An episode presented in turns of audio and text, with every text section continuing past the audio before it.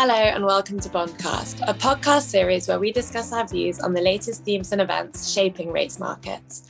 I'm Imogen Bachra, a European rate strategist, and I'm joined today by our global market specialists, John Briggs and Theo Chapsalis. Before getting into our discussion today, I just wanted to quickly remind you to hit the subscribe button so you can listen to our latest episodes as soon as they're available. And if any listeners have any questions they'd like me to ask the Bondcasters, please email us at bondcast at natwest dot com.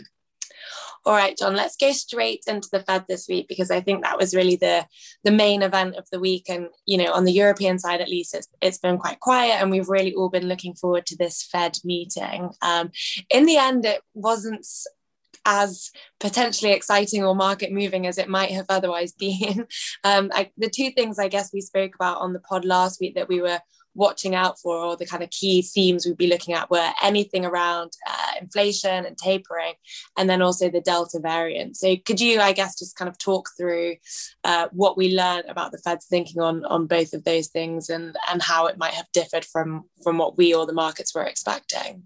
Yeah, I mean, this Fed meeting was a little bit of a Rorschach test, right? Where if you want to find something dovish in it, you can find it. If you want to find something hawkish in it, you could. So, you know, the fact that on the hawkish side, we can argue that Powell didn't really seem that concerned about Delta. And he said, as, you know, as the pandemic goes on, it seems like, you know, it has less impact on the growth outlook. So, you know, for people that may have been looking to see if he was more worried about the downside risks, as, you know, as we've something we've talked about as potential dovish surprise, that certainly, you know, wasn't there, and, you know, in a minor way went the other way. Um, but on the dovish side, you know, on the progress toward, he says, when we're talking about progress towards tapering and substantial progress towards their goals, you know, they did acknowledge they've made some progress, but, you know, they said that they're, they're intimated that they're still a ways off. So, um, you know, we're still in this timeline where taper is probably going to be outlined in September. That's still plenty of time. You've got two employment reports between then. You've got a lot of data. You've got, in our minds, um, likely cases coming down in, um, not maybe not cases coming down in, in the U S, but uh, more evidence that you'll have this break in linkage between uh, high levels of cases and then hospitalizations and fatalities. Not that you're not going to have any of that, but it, nothing to the extent that we had last time. So there's a lot of there's a lot of room here to continue to make progress. And remember, just even if they say in September that how it looks like we're going to taper towards the end of the year, or, you know, set it up for a future announcement, there's still time within that to have substantial progress. I don't think they need to have substantial progress by the time they outline what they're thinking when it comes to taper. So it's just substantial progress for them to actually start it. So, you know, that was, but still, you know, there wasn't any, you know, uh, huge lean towards that the actual taper start is going to start earlier than, you know, we, in our view, November. There was a little bit, this was more before the least recent growth scare, but I would say earlier in the summer, some of the more bearish um, market participants were starting to entertain the idea that they could actually start in September if we continue to roar and open. But, you know, that's been pretty much dissipated. And I think that's been, certainly been reinforced by uh, his commentary. So just sticking with the timeline then, you mentioned, you know, the September meeting and then uh, potential taper to begin in November. But actually before then, I guess the next kind of event that market participants will be looking ahead to is um, Jackson Hole at the end of August. So are we thinking that, that from a policy perspective, that's likely to be a bit of a damp squib, or um, is this an event that we should actually be a bit more excited about? So, I mean, the market's definitely going to be super excited about it. I mean, I'm I'm probably a little bit of an outlier when it comes to other strategists, in that I just don't feel like they, A, he, the Powell needs to use that speech to set up tapering. We've been talking about this for months.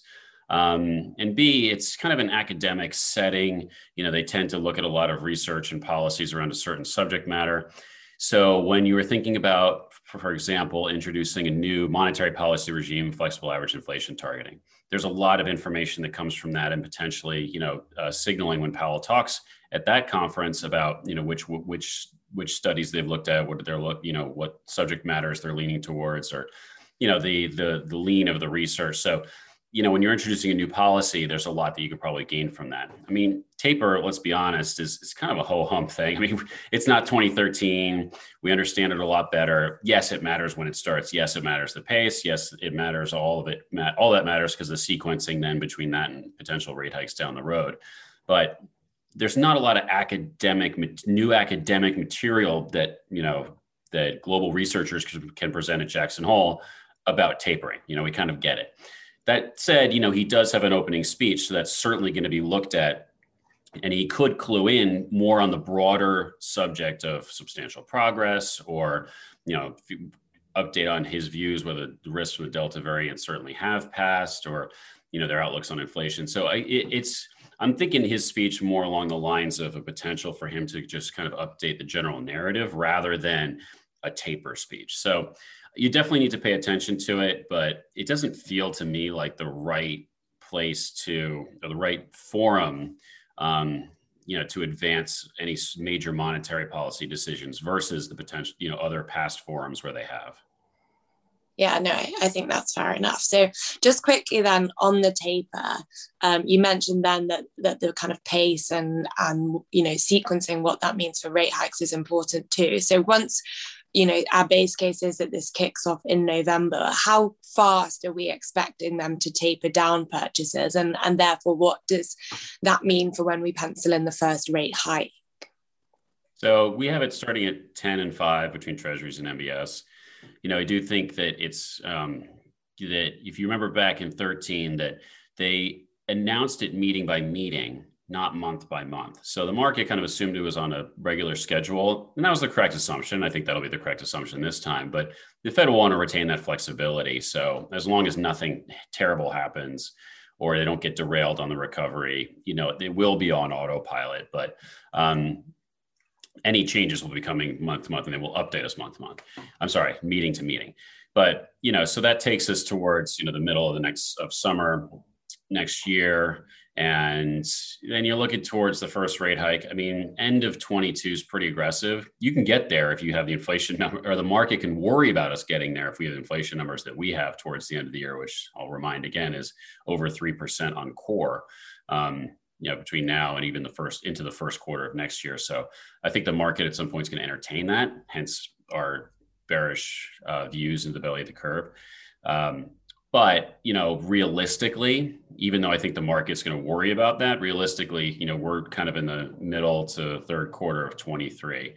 There's a lot of uncertainty, though. There's a lot of variability. Some of the recent wage increase is going to stick as the supply chains disruptions, if that lasts, and some of even on the good side, some of the, the price increases become not permanent, but if we become used to them over nine months, maybe companies don't pull back, we don't pull back to the, you know, pre-COVID times, and it's a little bit more sticky, then you can entertain a faster one. But, you know, again, we've, if, if, and if we do move back to kind of the old ways and inflation comes back after all the base effects and everything at this time next year, you know, the Fed might be able to be more patient and push that unemployment envelope. So I, there's a ton of uncertainty. I mean, even more, there's always uncertainty, but there's even more than normal around how the next nine months as this reopening evolves, as the global COVID cases creates a lot of differentiation, you know, it, in low vaccinated countries versus high vaccinated countries, the effects on that on supply chains.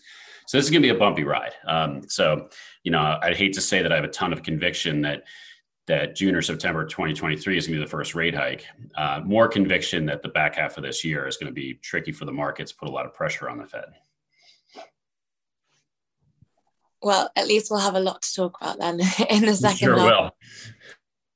Sounds exciting. And, and just listening to you there, you know, um, I know that markets have shifted a lot over the past few weeks, but it's crazy to me that it wasn't that long ago that we were pricing in the first rate hike in Europe um, in the back end of twenty twenty-three. Like, it just shows you how, well, wrong I think markets really are, that we're not even looking for the first hike from the Fed until then.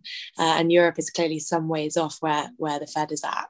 Yeah, so let me flip this right back on you, though, when it comes to Europe. I mean, it's it's been a kind of uneventful week. I would say that they've been kind of led around by other markets.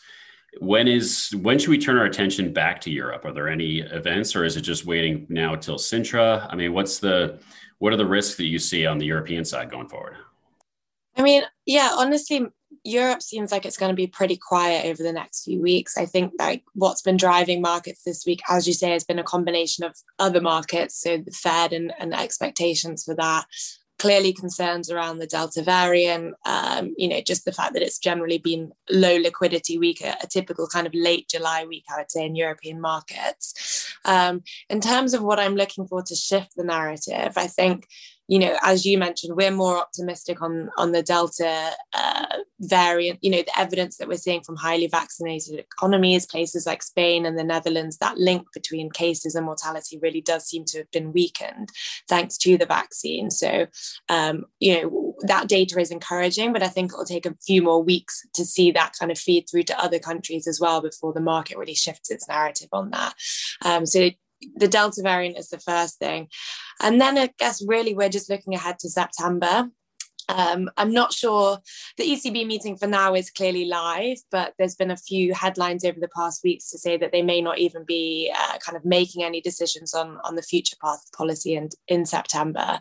Um, and they're under no rush to, you know, the uh, P E P isn't due to end until March. So for all the uncertainties that we might still have around the Delta variant and the strength of the recovery, et cetera, in September, they could push that decision back to October or, or even December.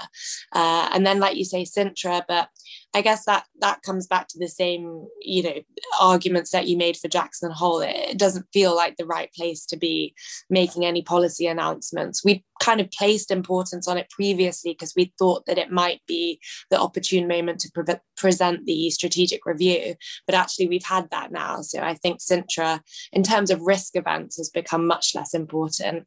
Um, and then the end of September, I guess we'll be looking forward to, to German elections too. Um, but certainly the next few weeks feels particularly quiet for Europe, and, and we may well be stuck in this kind of range-bound, low volatility, not particularly uh, exciting markets, I would say. Sadly for us. Yeah, feels like it. But where we might see a little bit more volatility, I guess, is on the U K side, Theo. You know, we've got the Bank of England rounding out our trio of Bondcast central banks next week. Um, we spoke last week about how we had that kind of dichotomy of, of uh, central bank speakers from, from the Bank of England, on some coming out on the more hawkish side and some on the more dovish side. We've had a couple more to add to that debate this week, I guess, most notably Vlieger at the beginning of the week.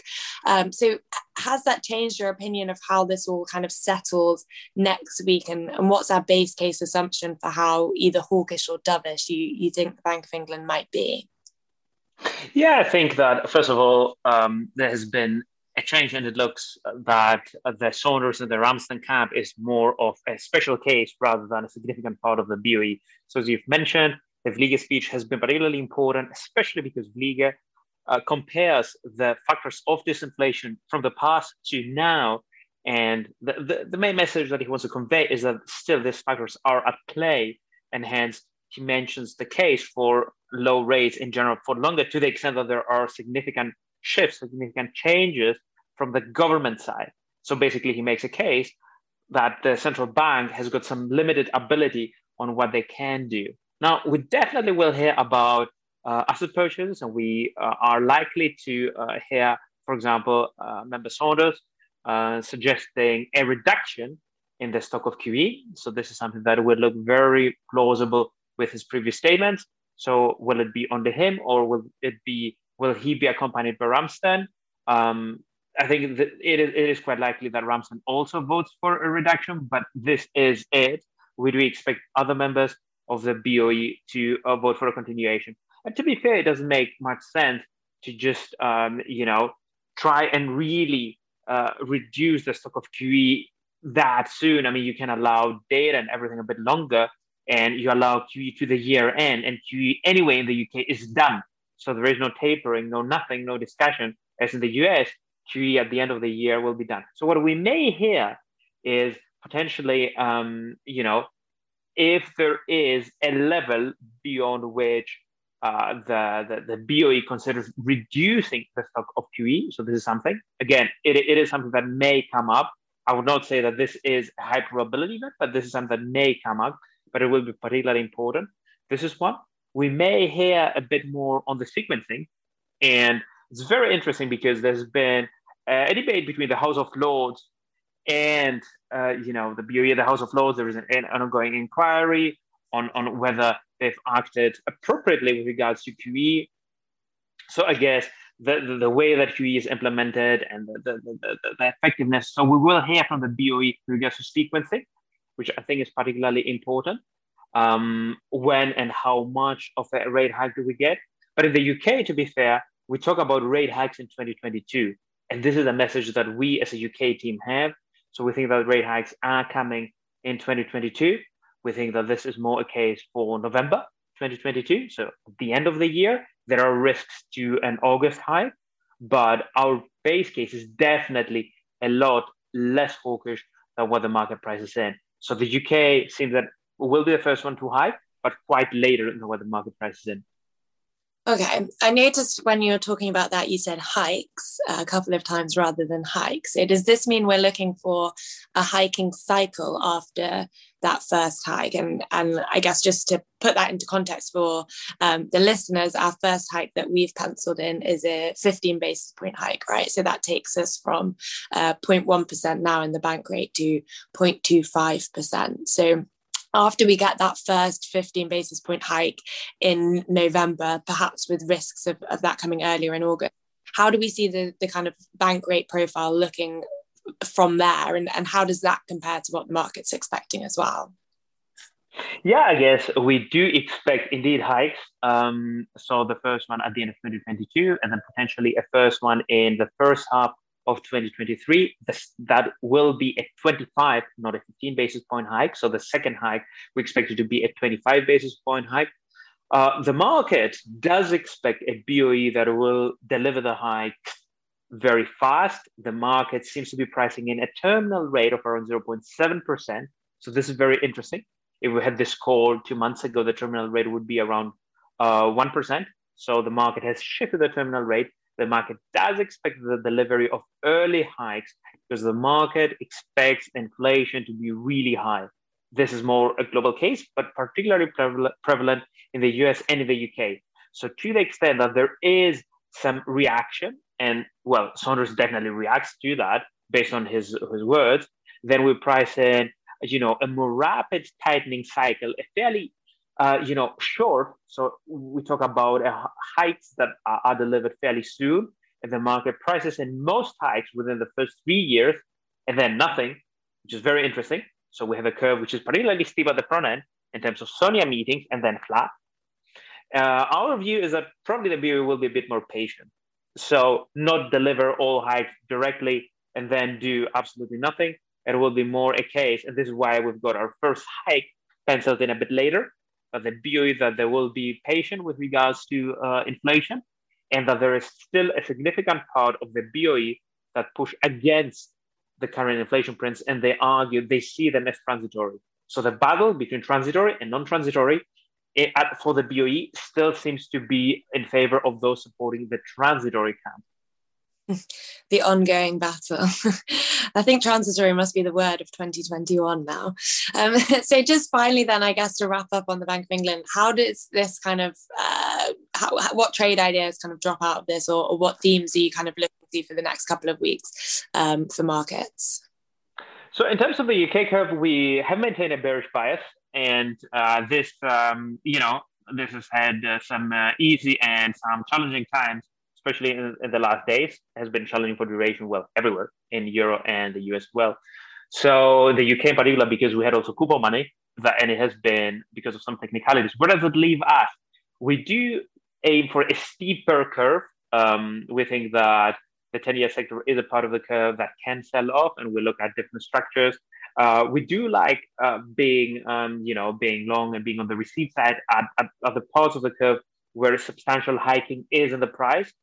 Uh, so we do think that curve can steepen from here and can steepen on the back of, um, you know, improved macro, the whole recovery story. And then again, uh, you know, the, the, the usual themes such as uh, the the linkage between hospitalization and cases that being uh, um, weaker, et cetera, et cetera, et cetera. But if for some reason we are actually wrong in that regard, if you have this structure, what you do have is you get some protection from being received at the front of the curve. Because if for whatever reason, indeed things turn out ugly, of course the curve will flatten, but there will be some support from the front end of the curve, and the market will price out the hikes. So relative to other expression and relative to other themes that one can have, we do like that expression simply because there is a significant amount of protection, and because the market does expect and does price in a B O E that is very hawkish very soon, and hence the market prices in a particularly flat curve. All right, that makes sense. Uh, I'm very much with you on that being a, a challenging time to hold those bearish duration views. Our uh, positive yield target in ten-year bunds has been challenged quite a lot this week, I have to say. um, all right then, guys, I guess that's really all we've got time for this week, but we will record the pod straight after the Bank of England next week. So we'll have hot off the press uh, reaction from you, Theo, next week. Um, thank you. Thank you all for joining, and just a reminder to our listeners that if you did like today's episode, then please hit the like button to show your appreciation and click subscribe so you can listen to our latest episodes as soon as they're available. And a final reminder, if you'd like to ask our Bondcasters any questions, please email us at bondcast at natwest dot com. Thanks.